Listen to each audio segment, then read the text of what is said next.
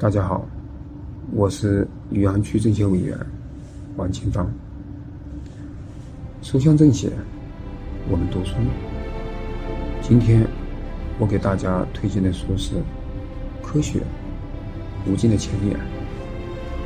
为大家推荐这本书，主要是这本书里的一段内容：一切新产品和新工艺都不是突如其来、自我发育。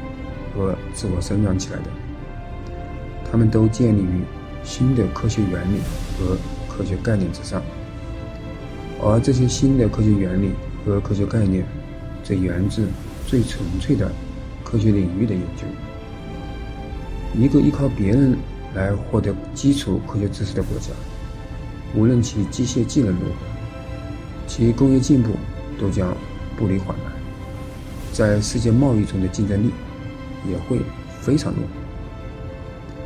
科学的进步一旦应用于实践，就意味着更多的岗位、更高的工资、更短的劳作、更丰富的农作物。人们可以有更多的闲暇用于娱乐、学习，可以抛弃繁琐的生活，远离长久以来的劳苦。科学的进步也将带来更高的生活水平。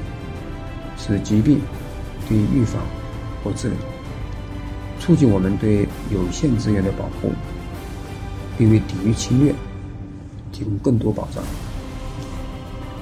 科学无尽的前沿，对于今天的中国仍然具有特殊的重要性。中国要真正成为一个具有持久创新活力的国家，就必须高度重视基础科学研究。这。已经成为举国共识。习近平主席在2020年科学家座谈会上的重要讲话明确指出，持之以恒加强基础研究。基础研究是科技创新的源头。我国基础研究虽然取得显著进步，但同国际先进水平的差距还是明显的。我国面临的。很多卡脖子技术问题，根子是基础理论研究跟不上，源头和底层的东西没搞清楚。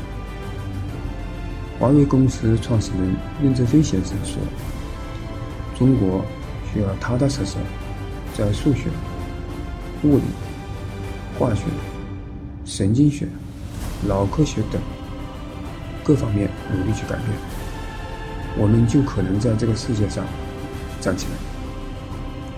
任正非和范内瓦的眼卷做事，昭示了人类创新历史的一个最基本的规律，那就是划时代的科技和产业创新，必定源自划时代的思想和科学创新。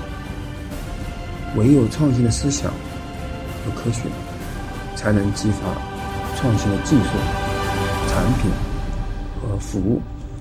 分享完毕。谢谢。